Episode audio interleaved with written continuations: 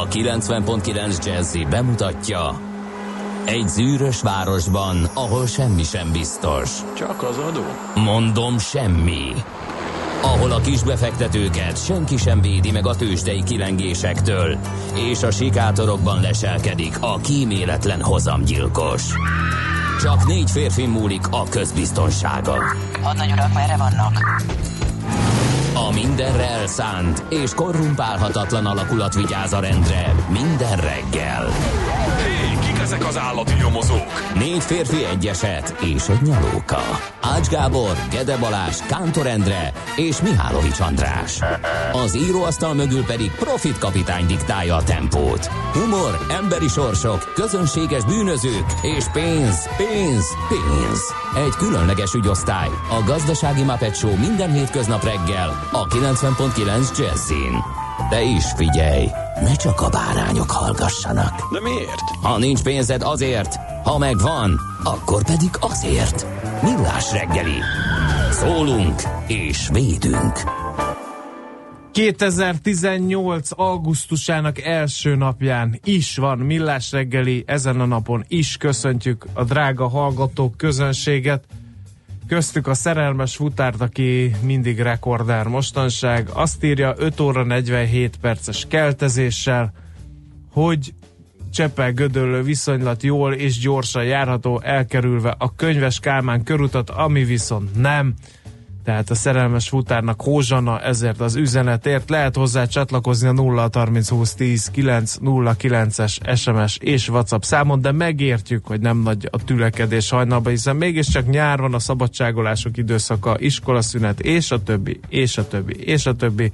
Ezt csak azért mondtam, hogy Lássátok a kontrasztot a következő mondattal, itt a stúdióban pedig Ács Gábor. És Mihálovics András. Mert mi dolgozunk. Nem tudom, hogy a rádiós műsorok vezetése az hozzájárul-e a GDP termelő tevékenységhez, és melyik soron, és milyen módon, de mi itt ülünk és dolgozunk. Ez az egy ténykérdés. Mint említettem, tehát augusztus első napja van, úgyhogy köszöntsük a boglárkákat, nekik van ma nevük napja, meg még vagy két tucat másik embernek. Én ezt nem tudom, hogy ezt kidönti el, hogy mert van olyan nap, amire mondjuk 5-6 névnap esik, meg van amelyikre 35. Tehát ez így például az orhideák nem gondolkodtak el azon, hogy ne a boglárkákkal együtt ünnepeljenek, meg még 38 másikkal. Na mindegy, ezek ilyen költői kérdések. Nézzük, mi esett augusztus 1-ére a hazánk és a világ történetében. Például 1664-ben Rajmondo Montecuccoli császári hadvezér győzelmet aratott a törökök fölött Szent Gotthárnál. Aztán 1849-ben is volt egy jeles ütközet, e- ezen a napon kezdődött a nyerges tetői csata, erről szerintem kevesen hallottatok, de ha azt mondom, hogy székelyföldi termopűle, akkor uh, már mindjárt ismerősebb. Talán azért, mert hogy egyszerre a napi csatában erről beszéltem is, hogy mi volt ott. 1866-ban röppenjünk át, de maradjunk augusztus 1-nél. Megindult az első pesti lóvasút. Ez milyen menő már, 1860. Uh-huh. De kipróbálnám ma is. Én is. lenne egy nosztalgia lóvasút. Igen. Hát, ha a BKK meghallja ezeket a szavakat, Ja, és a nosztalgia igen. villamos után végre nosztalgia lóvasúttal. Igen, de kigyűjti a citromot, érted? Egyszer a, Közegészségügyi és járványügyi egyszer a szempontból. füstébe valami speciális napon volt, jó pár évvel ezelőtt. Úgy, Mi az egyszer. a füsti? Az Vasút. egy bakonybéli söröző egyébként. És a Vasút Történeti Parknak Ja. a beceneve, ott volt ló, ló, lóvontatta vonatozás egyszer. Igen, de mókás. És milyen volt? Ja, nem jó, voltál? hát jó, persze, dehogy nem. De mondom, Mi a különbség a lovas kocsi nyújtotta élmény és a lóvasút között? Utóbbi kényelmesebb? maga a Vagy kocsi, fedett? na, hát a, a vontatást jelenti a és ugye egyben egy steril 100 méteres részen az teljesen más, mint ha ráeresztenék mondjuk itt a villamospályára a nagy körúton, tehát nyilván az lenne az igazán vicces. Mekkora dugókat okoz? De hogy leállna a villamos, ezzel sebből vérzik, hogy ezt meg lehessen bármikor is csinálni, úgyhogy tenni nyilván jó pofa lenne, de hát elég nagy logisztikai igen, kihívás és még egyebek is. 1941. augusztus 1-én szűnt meg a Nyugat című irodalmi folyóirat, Aztán 44-ben, 1944. augusztus 1-én robbant ki a Varsói felkerés, ugye az volt, hogy majd ők felszabadítják magukat, mire odaérnek az oroszok, erre az oroszok megálltak, és megvárták, még a németek leverik a Varsói felkerés, nem szép történet ez sem. Viszont Isten éltesse a forintot, mert hogy 1946. augusztus 1-én vezették be az új magyar fizetőeszközt, a forintot. És azóta is milyen szépen. Nem mondasz viccet? Mivel kapcsolatban? Hát azt mondtad, mondasz egy jó viccet. Mikor? A hatás előtt. Én nem tudok ezekre felkészülni, ezekre a előre meg, meg nem beszélt az adás mellett, Ilyen nem szereplő. nem. Valami viccet olvastál, és azt mondtad, el fogod mondani az adásban. Azt már kitettem.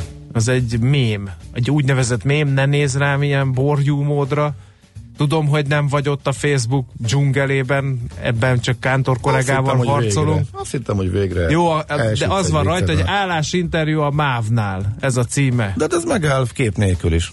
Jó, akkor elmondom. Állásinterjú a MÁV-nál. Jó reggelt kívánok, elnézést a késésre. Rendben, fel van véve. Ez így jó? Szerintem Ez így, igen. így is jó? Szerintem igen, mert tök jellemző. De felhívom a hallgató közönség figyelmét arra, hogy ez nem felszólítás arra, hogy hasonlóan fárasztó viccekkel áraszátok el üzenőfalunkat. Most csak így Ács kollega kivívta magának a jogot.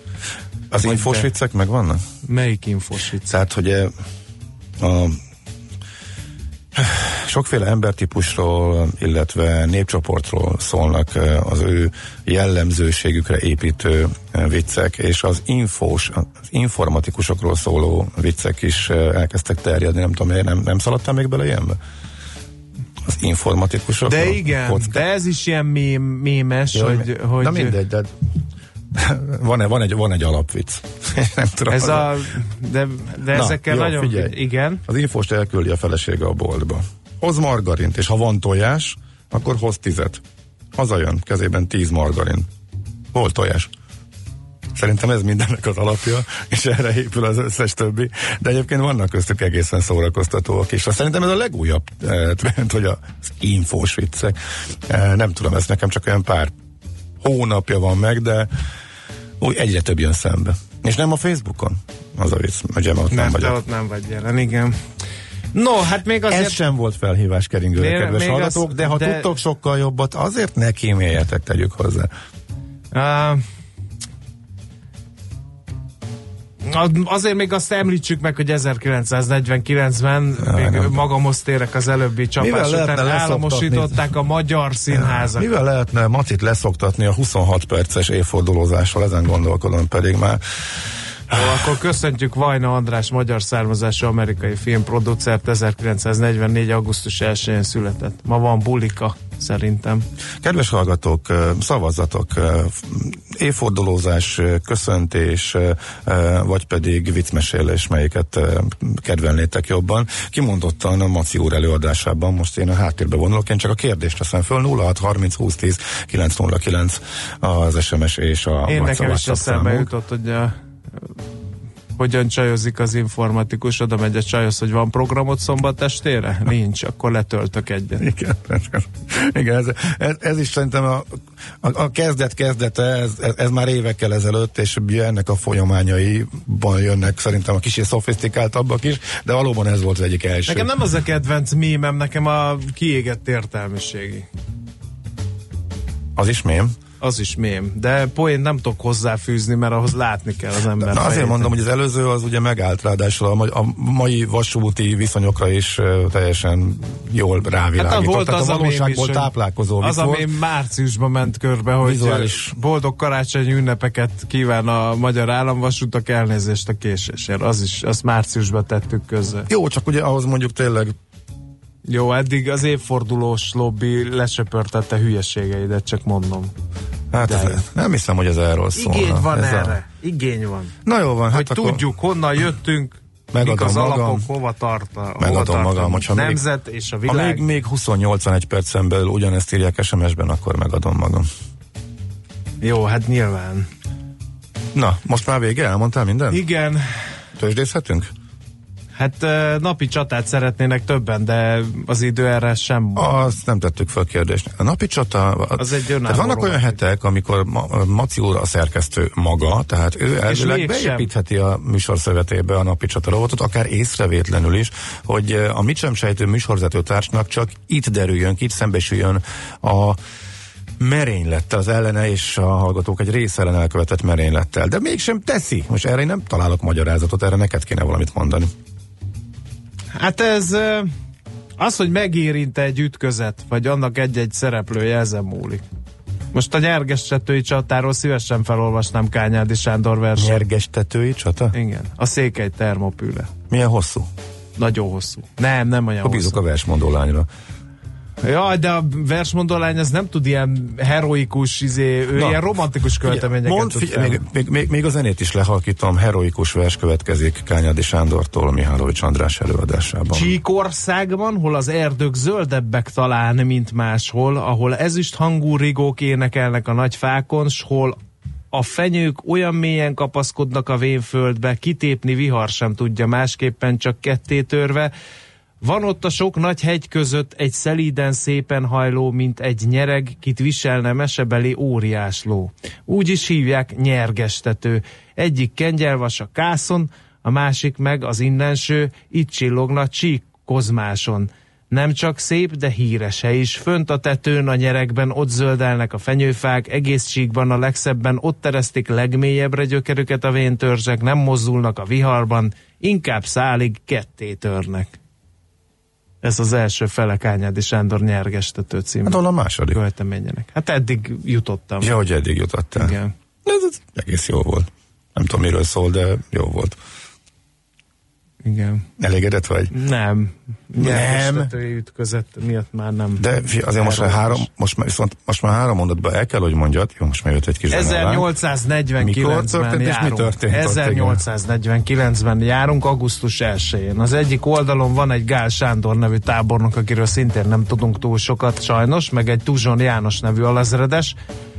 E, és beszélgetnek ők, és azt mondja Gál Sándor Tuzson Jánosnak, hogy itt van 200 honvéd, légy szíves, vidd fel, és védjed a szorost, mert jön a Muszka, meg jönnek az osztrákok, és jön is Eduard Klamgallas osztrák tábornok, és hát azért hívják székel termopülének, mert bizony ez a 200 ember, ez mindegy szálig ott veszett, ráadásul úgy, mint Leonidas király és a 300-ak termopülénél, mert egy kászoni származású ember elárulta, hogy hogyan lehet őket megkerülve e, hátba támadni, úgyhogy ez volt a nyergestetői csata, és akik arra járnak, azok ott láthatják ezeket a kópiafákat, amely az ott elesett 48-as honvédeknek állítanak emléket.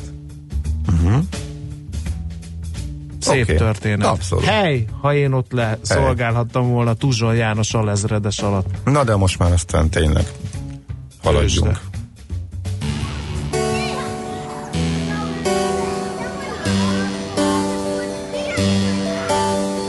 Wow, your soul is a wonderland. A child is playing a hide and seek within. She used to dream of a garage band. So sure, she'll live an easy living.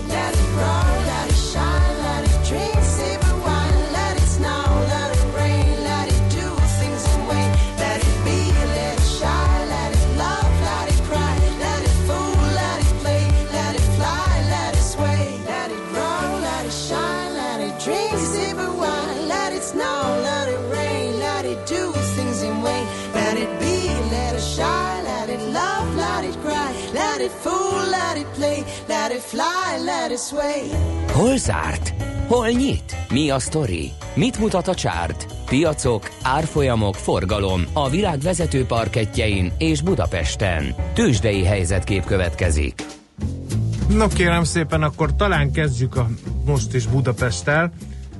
Fél százalékot ment lefelé a Bux 35.742 pontig. Ez úgy jött össze, hogy volt két nagyobb esés, ezek közül a Telekomé volt a derekab, 1,7%-os mínusszal 396 forinton zárt a távközlési papír, 1%-ot szánkázott lefelé a MOL 2692 forintig, az OTP is esegetett 4 a 10.320 forintig. A Richter volt viszont az egyetlen, amelyik emelkedni tudott 2 ot 4960 forinton zárt végül a gyógyszergyártó.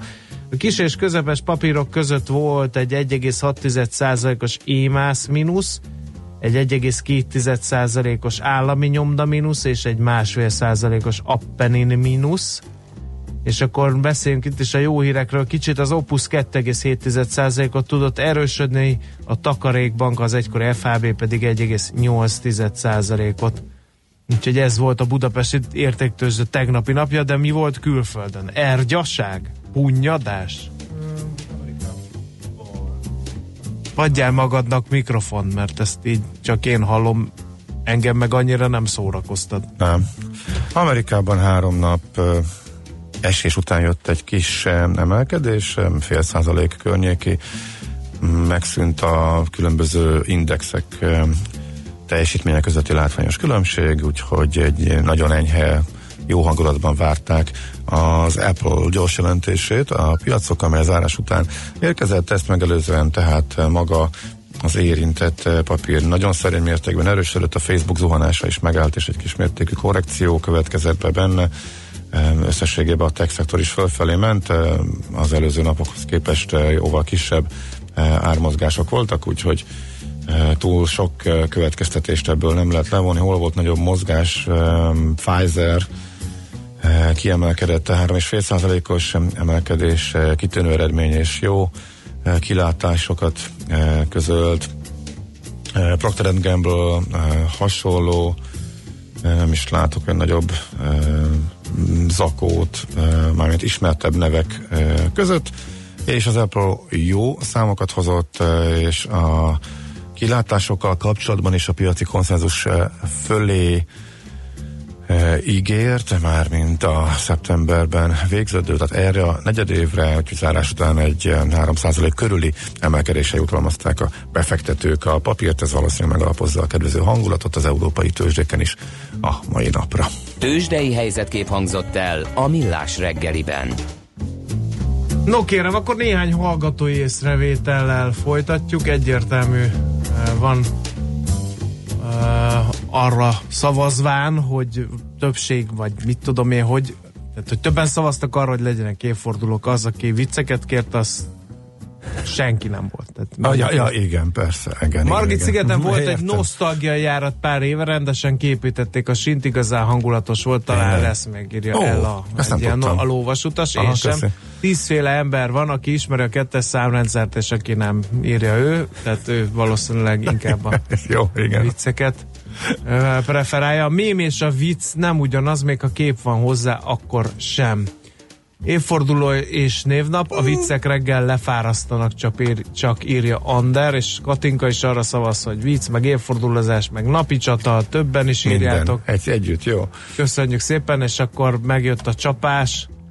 A vasutas házas pár megvan, hogy te is kapjál valami kis koncot Na, ma reggel. Ne, nincs. Ez Éva Peron és Charlie Sheen.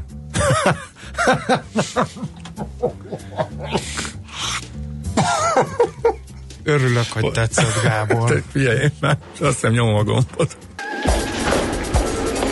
A reggeli rohanásban könnyű szemtől szembe kerülni egy túl szépnek tűnő ajánlattal. Az eredmény krétával körberajzolt tetemes összeg. A tethelyen a gazdasági helyszínelők, a ravasz, az agy és két füles csésze és fejvállalakzat.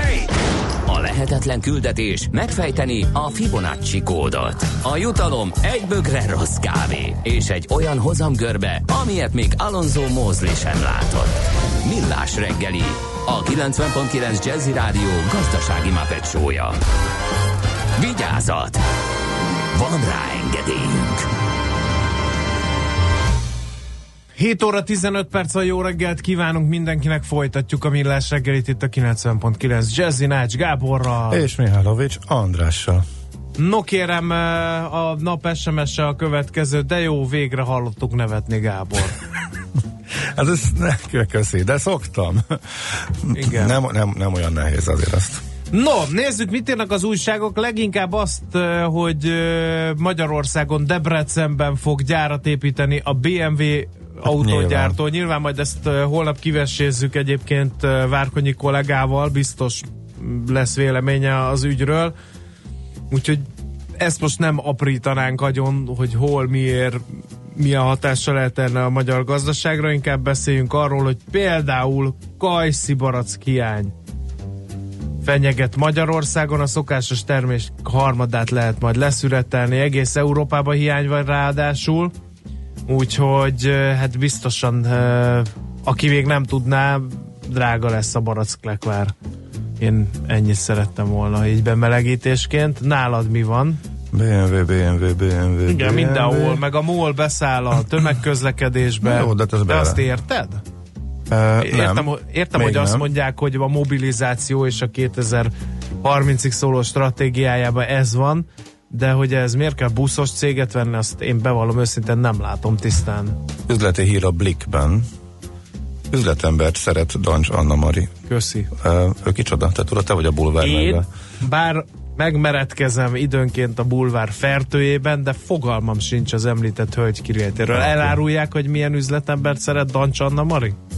Vagy sötétben tapogatózunk? Nem fogom elolvasni. Helyes. De ha, ha nagyon szeretnéd, és, és nagyon megkész nyilvánosan, de annyira kíváncsi lennél, és És semmiképpen én felhívnám a figyelmet az indiai világtörténelem legnagyobb WC fejlesztésére. jaj, nem, de essünk már túl, a, a hülyeség előtt a lapszemlén még essünk túl, jó? Mindjárt, Úgy, mindjárt WC hiszem, figyelj, fejleszthetsz. indul egy program, Tiszta India az a neve. 20 milliárd dollár, az nem kevés pénz, ebből 111 millió mellékhelyiséget építenének 5 év alatt. Hát ez azért nem kis hívű program. Hát ugye mások a problémáik, mint nekünk. Ugye emlékszel azokra a jó kis Meti Józsefes beszélgetésre, aki tuk-tukkal bejárta Indiát, és mondta, hogy reggel az egész falu falkákban indul a földekre Igen. elvégezni a dolgát. Tehát az, ez nem tetszik az indiai kormánynak, és ezért építik ezt a töménytelen mennyiségű mellékhelyiséget. És a Bloomberg is felkapta a hírt, én ott olvastam, úgyhogy azóta bejárta a magyar sajtót is. Na, hát akkor mondjál el, übereljed ezt, akkor tessék. Um, nincsen gazdasági jellegű. Uh, nincs ászbizonyíték gyárfásárán a magyar időkben, uh, szintén BMW a világgazdaság, világgazdaságban. Hát talán annyi a a végéből, uh, hogy uh, itt is mm, Nagy László Nándor kolléga megfutotta a kört az ingatlanpiac és a változó csok viszonylatában, erről mi is beszéltünk a műsorban néhány napra, és a szakértők azt mondták, hogy 5000 helyett talán célszerűbb lenne a 10 ezer fős hatá, 10 ezer főnél meghúzni a határt, ahol emelt csokot kapnak, mert így igazából a budapesti agglomeráció néhány településén, pontosan erről beszéltünk és neveztettük Igen, néhányat, igen. ugye Palko Pistivel a portfóliótól, illetve nagyobb városok agglomerációjában esetleg okozhat eh, érdemi eh, fellendülést. Persze csak akkor, hogyha némi nemű infrastruktúrális fejlesztések is ott eh, beindulnak, mert az is kell ahhoz, hogy oda csábítsanak új lakókat. Na, szóval ennek a háttere a világgazdaságban, és a mondás az, hogy a tízever az, az, az talán jobb lenne, hogyha egy kicsit följebb húznák meg a határt arra, hogy mekkora településeken lesz az emelt eh, csok, de hát ugye erről még a részletek nem jöttek ki, ez igazából egy elpöttyintés van, és eh, ez még a következő hónapokban fog kiderülni pontosan, hogy hogy fog kinézni az új eh, csokrendszer, ami azt követően uh-huh. hivatott majd eh, föllendíteni a, a lakásépítéseket, hogy eh, kifut a kedvezményes áfakulcs. Na, jöhet, jöhet a hülyeség. Hát nincsen hülyeség, én most már így befejeztem. Egyébként tényleg kezd ilyen ubi szezon lenni, nem? Ha végignézed a magyar sajtót, akkor olyan nagyon nagy kiugró és Igen, unikális az attól is, attól is függ, hogyha van valami fontos politikai dolog, Akkor akkor, az letarol akkor, mindent, igen. akkor az letarol. Most van, van tarlós, meg van vona, meg van mindenféle hír, ami számunkra lényegtelen, de a hírekben elhangzott a, a tarlós féle e, népszavás hír, úgyhogy a gazdaságban úgy tűnik, hogy igazából a csok környékén a kis mozgolódás annyi, ami, amiről No, be lehet számolni. akkor zenéljünk egyet, aztán jöjjünk vissza a KGV piaccal, az legalább gazdaság, meg már elhangzott egy ö, szakszerző, Nagy László Nándor neve, ő fog erről beszélgetni velünk.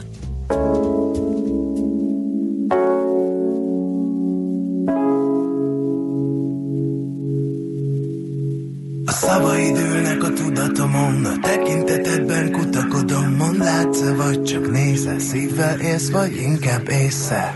Vigyázz rád a kényszer, majd megszabja, meddig érsz el. Mond látsz vagy csak nézel, szívvel élsz, vagy inkább észre.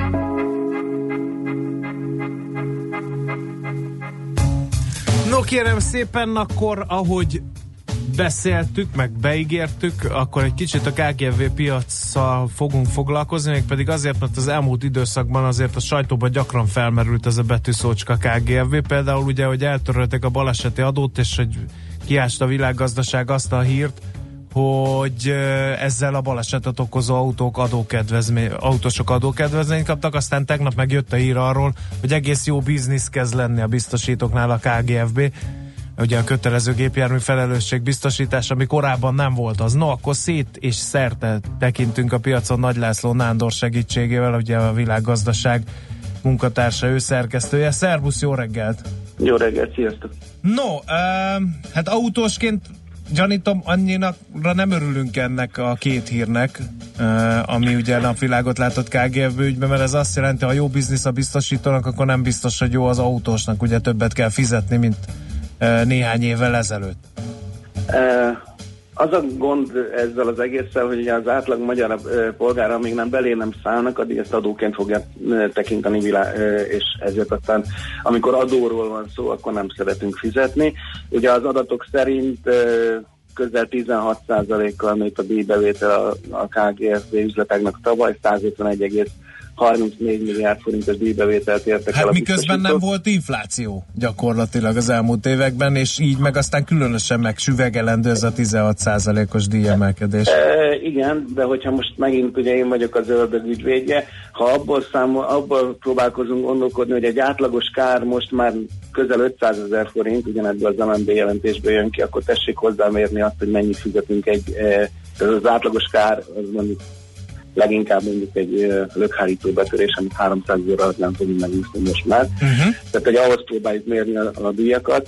Uh, 2016-ig egyébként a fantasztikus versenynek, amit önmaguk okoztak egyébként a biztosítók, illetve néhány internetes alkusznak köszönhetően, ugye nagyon-nagyon mélybe szálltak a KGSD árak, és lényegében 2016-ig az üzletek nem volt nyereséges. És akkor még egy dolog, hogy az infláció ugyan nincsen, de ugye a munkabérek emelkednek, a szervizdíjak emelkednek, és a másik, ami nagyon jellegzetes, hogy most már a személyiségléses károkat nem nagyon tudják a biztosítók elintézni azzal, hogy akkor most átutalunk 3 millió forintot, mert már nagyon ügyes ügyvédek vannak, illetve a bírósági uh-huh. döntéshozatalban is jelentékenyen megemelkedtek az egyébként személyiségésre okozott károknak a növekedése. A mostani statisztikában ugye a kárfelhasználás növekedését érdemes még ebből a szempontból látni, az azért ott közel 80 milliárd forint, tehát szóval sok. Uh-huh. Tehát ettől függetlenül persze az autós mindig bizonyítani fog, hogy emelkedik a KGSD díja. Ha egy kicsit át lehet evezni erre a baleseti adóra. Na, ezt akartam ezen, kérdezni. Meg ezen a téren, akkor a következőtől kell fogok én tartani nagyon, ne legyen igazam, de szerintem ez fog történni. A biztosító KGSB-t váltó ügyfelek mondjuk a néhány internetes autósz honlapján tarifálnak, és ugye eddig azt látták, hogy mondjuk, és most csak azért, hogy a statisztika legyen látható, eddig azt látták, hogy 10 ezer forint az, az éves díj, Plusz a baleset. Plusz ehhez zárójelbe kis apró betűkkel ott van, hogy 30%-os e, biztosítási adó. Na most a, változik ugye a rendszer, a, biztosít, a baleseti adó eltűnik, helyett a biztosítási adó terjed ki a KGSB-re is, ez viszont ugye már benne foglaltatik a bruttódíjban, és ennek 23%-os a mértéke.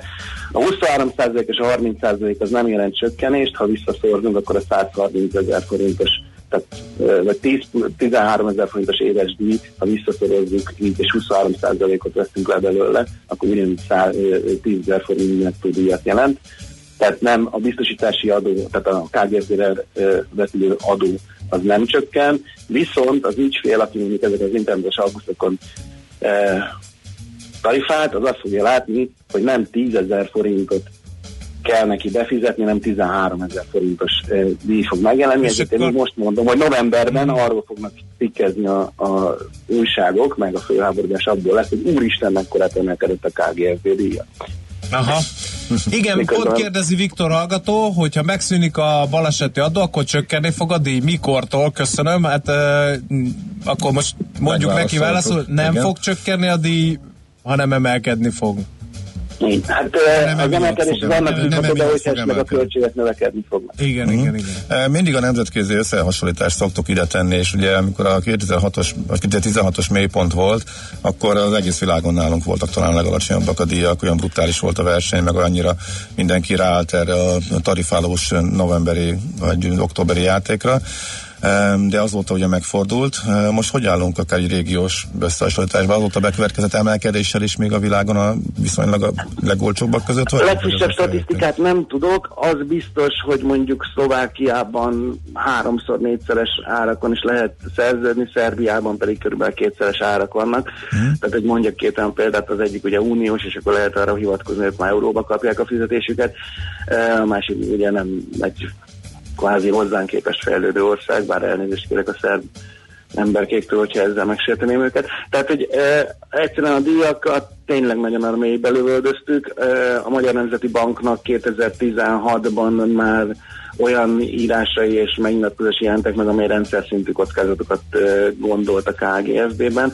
Ö, egy példát akarok ide behozni, ugye elven egy kárnál másfél milliárd forint az, amit maximálisan fizetnek a biztosítók, azért a veronai buszbalesetnél például ez bőven kint lesz.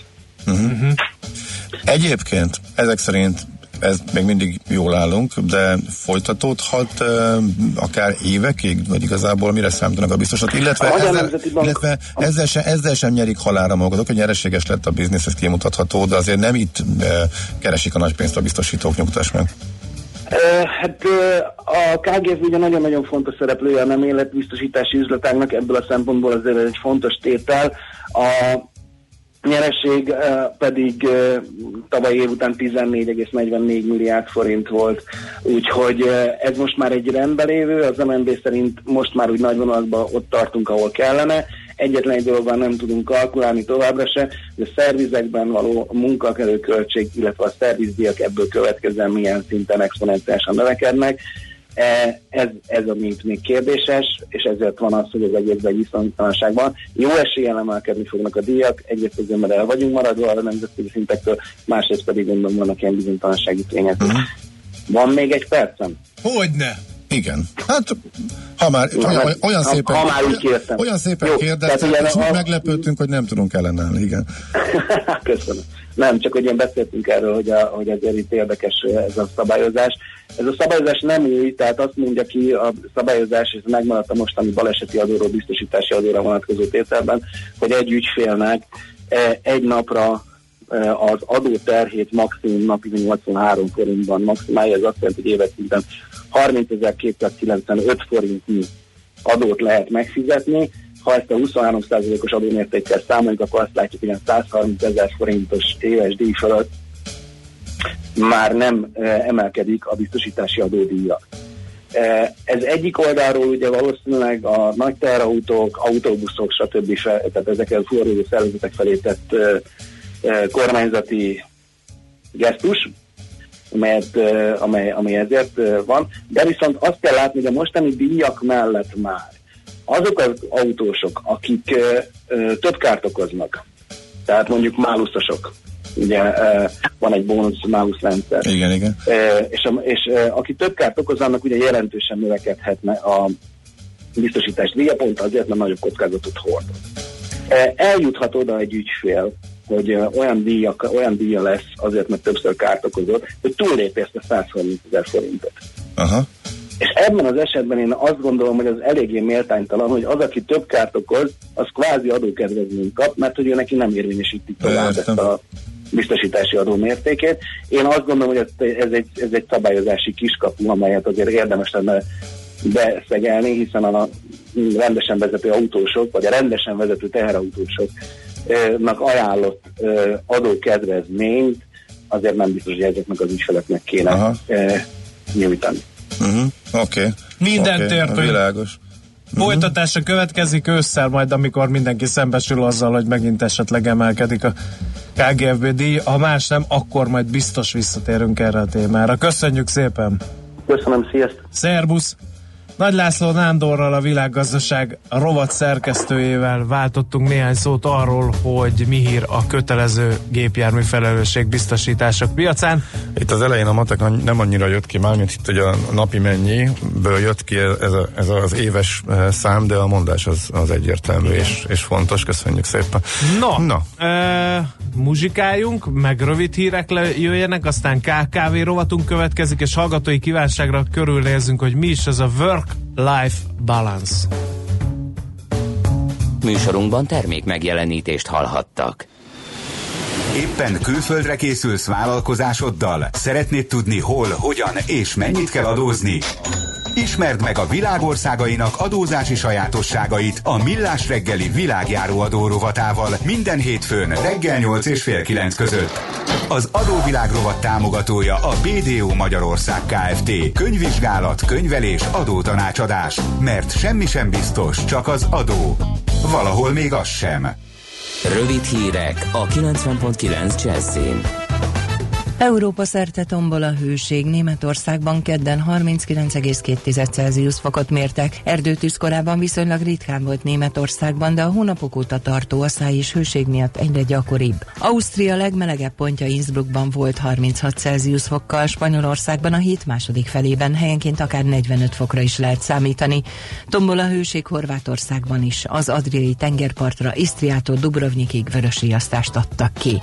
Közben a 33 fokot mértek a felújított 3-as metró a vagon padlója ennél is melegebb volt, ott 40 foknál is többet mutatott a mérőeszköz. Az RTL híradójának stábja kiderítette, hogy a klímás metrópótlókon is csupán 29 fok van. Valószínűleg nem vállal újabb ciklus Tarlós István, ezt a főpolgármester a népszavának jelentette ki. Hozzátette, azért még lesz egy beszélgetése Orbán Viktorral. Azokról a plegykákról, miszerint a kormány jelentéktelenné tenni a fővárosi önkormányzatot Tarlós István azt mondta, 2019. októberéig biztosan nem lesz ilyen. Ugyanakkor biztos benne, hogy a miniszterelnök megfontolt döntést hoz majd. 5 forinttal emelte a 95-ös benzines bruttó 3 forinttal a gázolaj literenként járát a MOL. A drágulással a benzin átlagára 400 forintra, a gázolajé 406 forintra nőtt. Az üzemanyagok ára legutóbb múlt pénteken változott, akkor a benzin és a gázolajé egyaránt 3 forinttal emelkedett. Ma kezdődik a tankönyvek kiszállítása az iskolákba. Az alaprendelések 12,5 millió tankönyve augusztus végéig érkezik meg az intézményekbe, közölte az Emberi Erőforrások Minisztériumának parlamenti államtitkára. Rétvári Bence emlékeztetett, 2010 előtt a tankönyvellátást a profit érdek határozta meg, ami miatt évről évre emelkedtek az árak. Utána viszont létrejött az állami tankönyvfejlesztés és ellátás rendszere, amely szerinte az elmúlt években bizonyított. Bezuhant egy repülőgép Mexikóban, a fedélzeten 101 ember volt. A gép röviddel a felszállás után kényszerleszállást hajtott végre, mint egy 10 kilométerre a repülőtértől. A kórházak jelentése szerint sok a sérült, de senki sem halt meg. Már több áldozata is van a nyugat-nílusi láznak. Szerbiában öten meghaltak és 70-en megbetegedtek, főleg a Dunamenti körzetekben.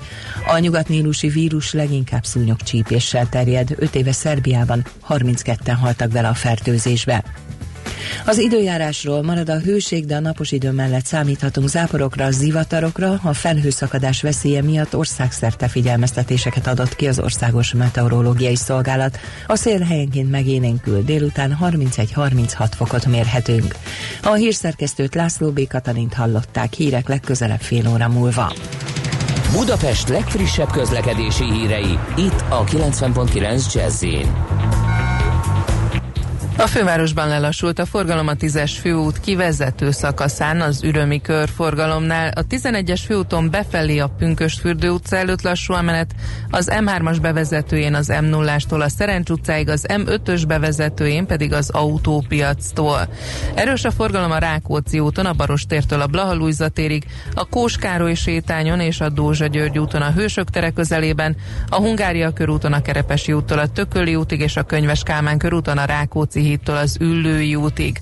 Akadozik az előrejutás a Budaörsi úton a Nagyszőlős utcai felüljárótól befelé, a Hegyalja úton kifelé, az Erzsébet hídon Budára, a Budai alsórakparton pedig a Rákóczi híd és a Szabadság híd között. Irimiás Alisz BKK Info. A hírek után már is folytatódik a millás reggeli, itt a 90.9 jazz Következő műsorunkban termék megjelenítést hallhatnak. If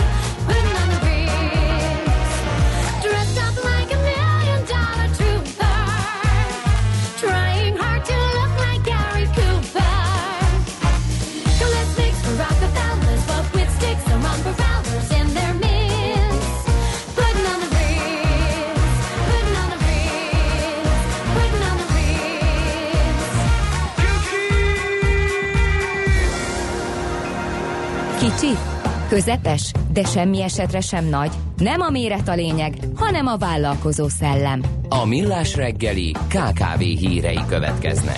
Együttműködő partnerünk az Inhold ZRT, a vállalkozások szakértő pénzügyi partnere. Inhold ZRT, mi ön mögött állunk. No, hát egy érdekes Varga Mihály nyilatkozat látott napvilágot a magyar vállalkozásokkal kapcsolatban, ezt citálnánk elő. Hosszan sorolta a pénzügyminiszter Palkovics László innovációs miniszterrel karöltve, hogy mennyire elégedetlenek a magyar KKV-kkal. Például tusványosan esett szó erről. Egy holland munkás kétszer annyi értéket állít elő, mint egy magyar. Itt hatékonysági problémák vannak, mondta a miniszter. Persze elismert, hogy az állami szolgáltatások minőségén is van még mit javítani, de ott már történtek előrelépések, viszont problémának érzi, hogy a kis és középvállalatok nem versenyképesek Magyarországon. Ne áltassuk magunkat, ez a szektor sosem lesz a feldolgozóiparban versenyképes a nagy cégekkel, multikkal, de a szolgáltató szektorban megvan a lehetőség, mondta Varga. A problémák között említette, hogy nem képzik a munkavállalóikat, Ausztriában minden ötödik, itthon csak minden tizedik munkavállalót képeznek tovább a KKV-k. Azt sem tetszik a miniszternek, hogy sok cégnek egyáltalán nincs hollapja, és mivel nem ismerik még a megyében sem, nem tud összekapcsolódni más vállalkozásokkal, illetve további problémának tartja azt, hogy nem beszélnek idegen nyelveket, mert szerinte hiába várják, hogy a magyar világnyelv legyen, vagy hogy jön majd egy tolmácsgép. Uh, és mi van még? A Palkovics László is mondott ö, érdekes dolgot. Szerint a legfontosabb feladat a kormánynak, hogy a magyar vállalatok többet állítsanak elő, nagyobb hatékonysággal. Ebben fontos szerepe van az innovációs képesség hiányának. Kiszolgáltatottá válnak a magyar KKV-k, hiszen ha ez nincs, más ötletéből állítanak elő terméket, idézi a e, beszámoló, tehát az innovációs miniszter. Nincsenek zászlóshajóink, vagyis világszerte ismert magyar márkák, illetve Varga Mihály még ehhez hozzátette, hogy két komoly nehézséget még azért lát, az alacsony béreket és a gyenge valutát. Ezek átmenetileg segítenek, de amikor ki kell menni a napra, nem, mondta ő. Hát Akkor jó kérdések hozzá. ezek, és valljuk be, tegyük a szívünkre a kezünket, jogos felvetések. A kérdés hát. azonban az, hogy ezek mi, ez miért alakult, miért alakult így. Hogyha ezt így felismert a kormány, akkor miért nem tesz? Nyilván minden nem a kormány fog tudni megoldani Magyarországon, bármennyire is szeretnénk ezt.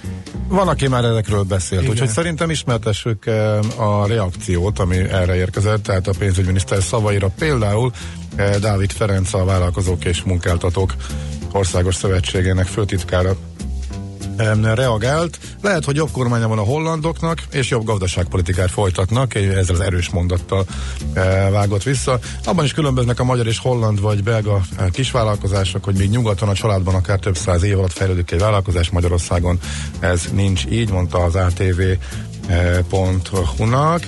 e, és még azt is mondta, hogy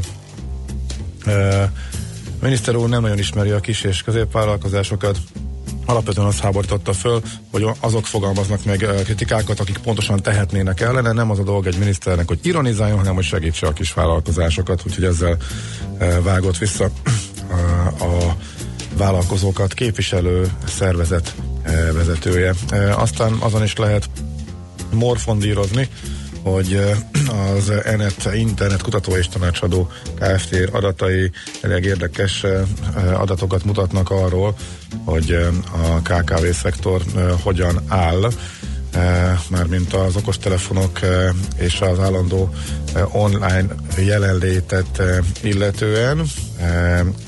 2017-ben az e-kiskereskedelem közel 6-szor nagyobb növekedést ért el, mint a hagyományos, és ha bár a vevők részéről még mindig a készpénz a legnépszerűbb fizetőeszköz, egyre inkább nő az online fizetés iránti igény. Tehát az online fizetés is nő, de a készpénzes fizetés még mindig túlságosan erős, és erre érkeztek adatok. Azért annyira nem meglepő, nagyjából ezt tapasztalhatjuk mi is a mindennapokban. Hozzáteszem, itt most a pontos adatokat nem látom, de a kártyás fizetés aránya is elég szépen nőtt a elmúlt években Magyarországon, úgyhogy azért az irány az megfelelőnek tűnik mindenképpen a tekintetben is. No, akkor nézzük mi a munka és a magánélet egyensúlya. Ez egy üres frázis, vagy van-e mögötte tartalom, a zene után kifejtjük, hallgatói nyomásra került be ez a... Mit nyomtak a hallgatók? Hát hétfőn beszéltünk ugye a Székely Saroltával arról, hogy nagyon Mhm. sokat dolgozunk, nagyon kevés fizetésére, és akkor mondtuk, hogy hagyjuk már ezt, hogy, hogy mennyit dolgozunk, ez a munkaidő, meg a munkával eltöltött idő, ez semmi. Nyugat-Európában work-life balance nevű kifejezés tombol, nálunk meg azt se tudják, hogy mi az. Na ennek járunk utána, hogy mi ez, meg jó ez, meg Hát meg kell ezt egyáltalán tudni, nem, e- nem elég ezt érezni ezt kell. vagy csinálni kell Hát, egyszerűen, de kész. mindenki érzi maga, De ezt te nem? tudod csinálni? Tehát most én hiába próbálnék work-life balance-re uh, gyúrni, Work-life ha, balance, magyarul pihenj, amennyire szükséged nem van. biztos, hogy ezt jelenti, de majd Na mit jó? megkérdezzük. Na, Oké. muzsikáljál. Hallgassuk meg.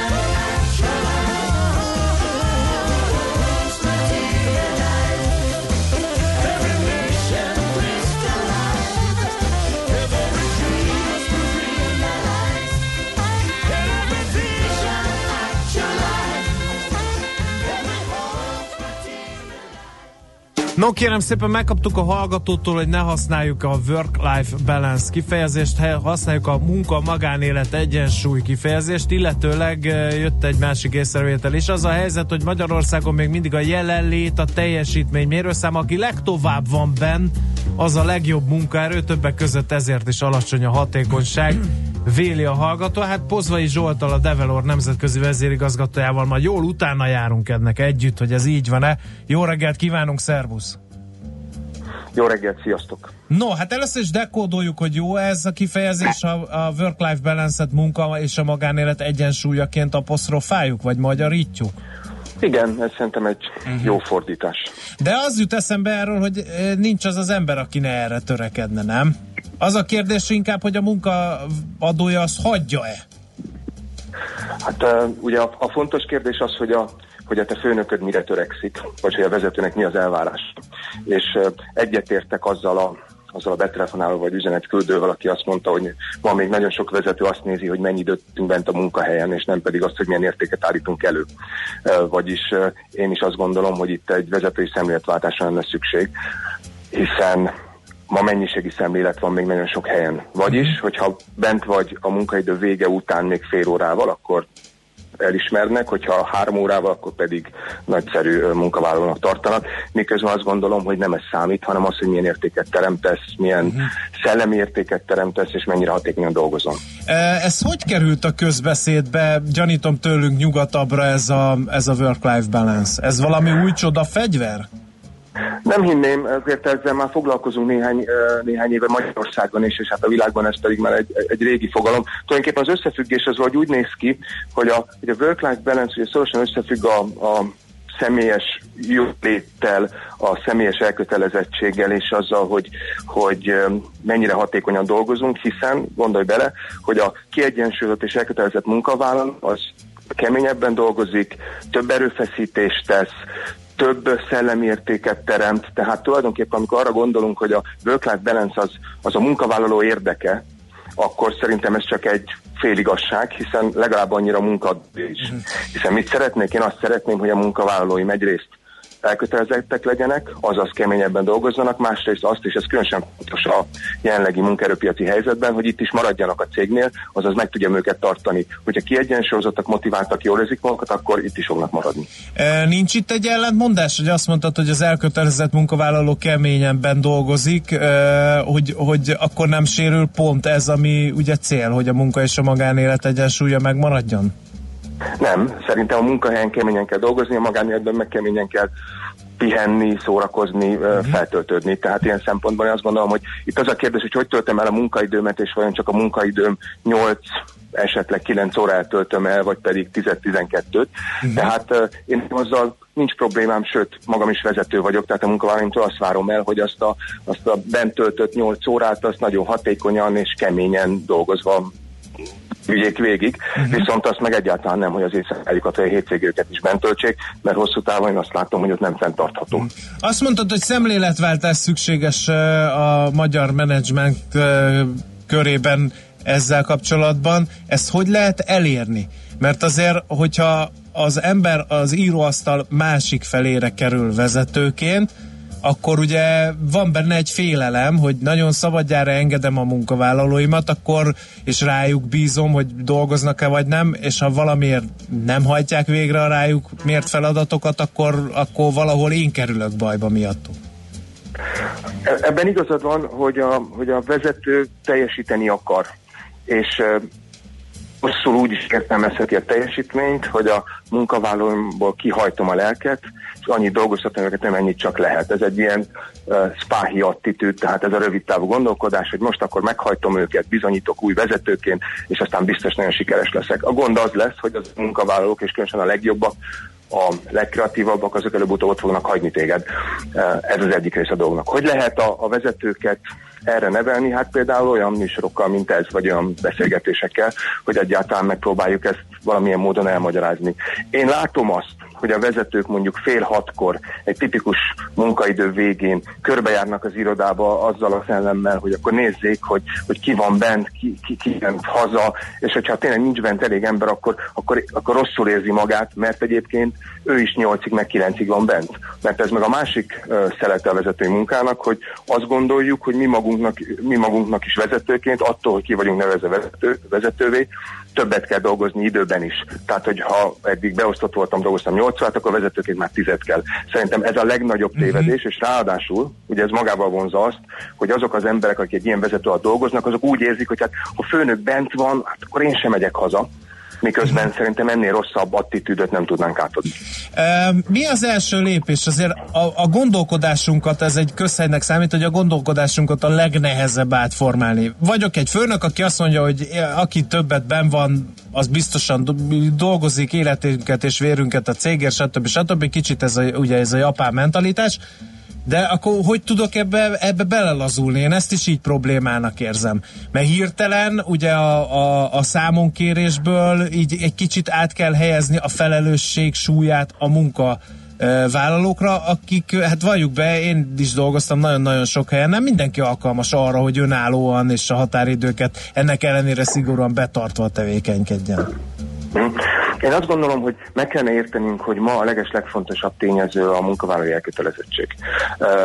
A, jelen munkaerőpiaci helyzetben, amikor nincs elég munkavállaló, nem tudunk új embereket felvenni, nagyon nehéz megtartani a meglévőeket is, akkor azért szerintem ez, ez, ez az üzenet már kezd eljutni a vezetők, vezetőkhöz is.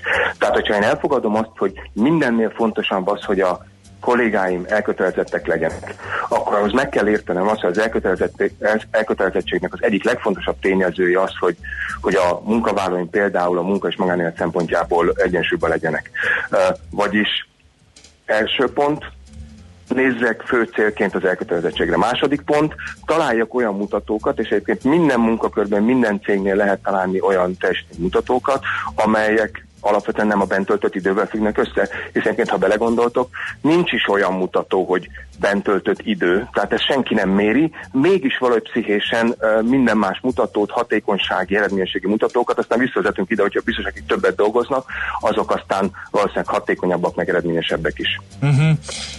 Lehet itt, vagy érdemes szelektálni, hiszen azért beszéljünk a másik oldalról, és van olyan munkavállaló, aki tényleg ilyen japán mentalitásban dolgozik, nincs magánélete, imádja a munkáját, csak annak él, azt meg ilyenkor, ha, ha ő így húzza meg a work-life balance egyensúlyát, hogy inkább work, mint, mint life, akkor azt lehet hagyni azért? Vagy, vagy kénytelen kelletlen azt őt is el kell zavarni, mert ugye a japánokkal például azt, amit az előbb, ott már ilyen kötelező és kiveendő szabadsággal operálnak a cégek, mert az se jó, ha valaki ott hal meg a munkahelyén némi túlzással.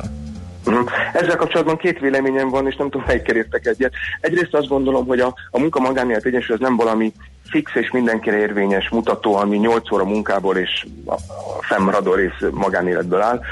Ha valaki, ha valaki a munkájában és a munkaidében éli ki magát, mert egyébként olyan az élethelyzete, például külföldön dolgozik egyedül, nincsen egy barátai vagy párkapcsolata, és a munka, munkahely adja meg neki egyébként ezt az extra töltetet, akkor szerintem az is egyensúly, ha én 12 órát vagyok benn, de ebben a 12 órában jól érzem magam. Ez az egyik gondolatom. A másik viszont az, hogy hosszú távon valószínűleg ez nem fenntartható. Hát Japánból is jönnek egyébként azok a hírek, hogy nagyon sokan öngyilkosak lesznek, és így tovább. Tehát, hogy, hogy, a, hogy a szervezet az, azért az tiltakozik, és hosszú távon nem bírja a túlzott terhelést.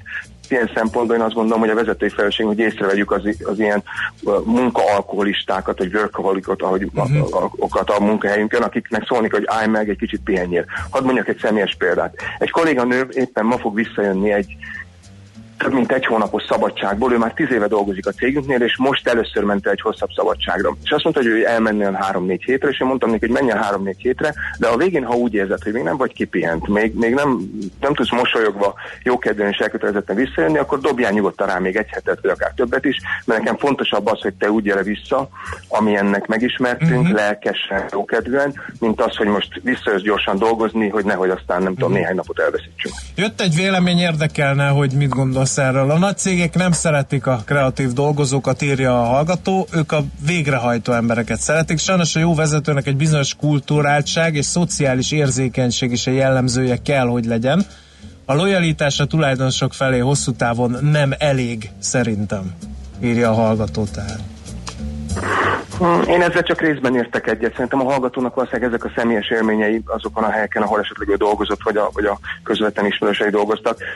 Szerintem az egy szervezeti érdek a, a vállalatok 90%-ánál, hiszen a vállalatok zöme tudás alapú cégeknél dolgozik, a szolgáltatóiparban, a kereskedelemben, és egyébként hozzáteszem például a, a gyártásban is ma már az innováció rendkívül fontos. Tehát itt nem az a lényeg, hogy végrehajtsunk automatikusan birkanyásszerűen feladatokat, hanem az, hogy gondolkodjunk, legyenek ötleteink, adjunk megoldásokat arra, hogy például hogy lehet hatékonyabbá tenni a szervezetet, hogy lehet fejleszteni a folyamatokat, hogy lehet egyszerűbbé tenni, vagy hogy lehet egyébként, és szerintem talán ez egyik legfontosabb kérdés, hogy lehet elkötelezettebbé és elegedettebbé tenni az ügyfeleket. Ehhez pedig nem végrehajtók kellene, hanem gondolkodó emberek.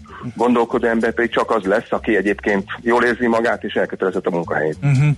A munkavállalók kivígfatják a work-life balance-et egy olyan főnök ellenében is szerinted, aki erre nem hajlik? Én úgy gondolom, hogy igen, persze. Tehát én, én, én, nem, én nem hiszek abban, hogy a főnökök megközelíthetetlenek és befolyásolhatatlanok, hanem abban hiszek, hogyha te munkavállalóként nem érzed jól magad a munkahelyen, és egyébként több számon fogalmaztál, tehát hogyha a munkavállalók nem érzik jól magukat a munkahelyükön, mondjuk egy, egy vezető alatt, akkor szerintem nekik ezt kezdeményezniük kell, hogy itt gondok vannak, nem érzik komfortosan magukat, és szeretnének változtatni. Uh-huh. Nézd, hogyha a vezető ezt nem látja be, akkor én azt gondolom, nem, a, nem lehet az összes munkavállalat leváltani, hanem előbb-utóbb a vezető fogja belátni, hogy vagy változtatnia kell, vagy talán a vezető vezetője, hogy váltania kell. Uh-huh. Egy svéd bútoripari cégnél dolgozott egy ismerősebb, rendszeresen túlórázat elvárták tőle Magyarországon. Aztán lehetőséget kapott Svédországban az anyacégnél dolgozni, 5 órakor megjelent a főnök és megkérte, hogy menjen haza, mert a cégnek ez a a, az érdeke, és nincs kerete a túlóra kifizetésére. Hát ez már majdnem a szocializmus írja viccelődve az egyik hallgató. Uh, hát igen, igen, azért itt látszik, hogy a munkakultúra tőlünk nyugatabbra teljesen más. Mm, nagyon szépen köszönjük, gondolatébresztő beszélgetés volt, aztán meglátjuk. Szerintem folytatni fogjuk, mert rengeteg észrevétel jött, csak egy csipetnyit emeltem be a beszélgetésbe. Köszönjük még egyszer! Köszönöm szépen a beszélgetést, további szép napot! Minden jót kívánunk, szia! Szia! Pozvai Zsoltal a Develor nemzetközi vezérigazgatójával tártuk fel, hogy mi is az a work-life balance, illetve a magyarul, fog, magyarul fogalmazva a munka és a magánélet egyensúlya, ez hogyan vívható ki, miért fontos, és a többi, és a többi. Most jönnek a hírek. De előtte még tartok néhány számmal, az gyorsan elsorolom jól. Tehát az online kiskereskedelmi piac az ENET összesítése alapján, hát majdnem, ja, először átlépte az 500 milliárd forintos határt, 545 milliárd forint volt. Ők egyébként most először, mert a tavalyi adatok alapján megbecsülték azt, hogy mennyien vásárolnak külföldön, tehát magyarok külföldi webshopokból, és ez is majdnem eléri az 500-ot, a kettő együtt már meghaladja az 1000 milliárd forintot, és ennek tehát az épp, hogy csak nagyobbik része a, a hazai, és majdnem a fele az már a külföldi, és aminek apropóján ide keveredtünk, az az, hogy még mindig a, a futár most kiszállítás a, a, leg, a, a, nem, ugye a legnépszerűbb, és az egyébként döbbenetes, hogy a megrendelések összértékének 73%-át még mindig futárok szállítják ki, és ennek is majdnem a felét készpénzzel utánvétel fizetjük, és csak 10%. Ez a 10% az a bankkártya a futárnak, ha jól értem, akkor a a maradékban a, a nagyobbik rész azért az már a megrendeléskor kifizetem bankkártyával típusú, csak ugye erre nem tér ki így a, ez a jelentés, de kétségtelen, hogy azért ez nagyon lassan változik. Ez a ez még mindig a futárnak, mindig készpénzben, ez tényleg döbbenetes, miközben a vásárlás már online megy, meg mindenki készségszinten az okos telefonjával ébredés fekszik. Gáborkám, jöjjenek a hírek, mert nagyon fontos dolgunk van, ugyanis a hírek után Trump kereskedelmi háborújáról fogunk beszélgetni. Doboz Istvánnal a Világbank volt vezető közgazdászával. Jogos-e vagy sem? Megüthetjük-e mi magyarok a bokánkat? Tényleg drágul-e a Mogyoróva és a Harley Davidson, amelyek nélkül egyetlen egy honfitársunk sem tud élni szerintem. Na mindegy, szóval ennél egy komolyabb téma következik majd, mint ahogy én elővezettem. A tőzsde olyan, mint a nyomozás. Majdnem művészet. Kicsit matematika, kicsit sakkozás is. Türelemjáték. Millás reggeli.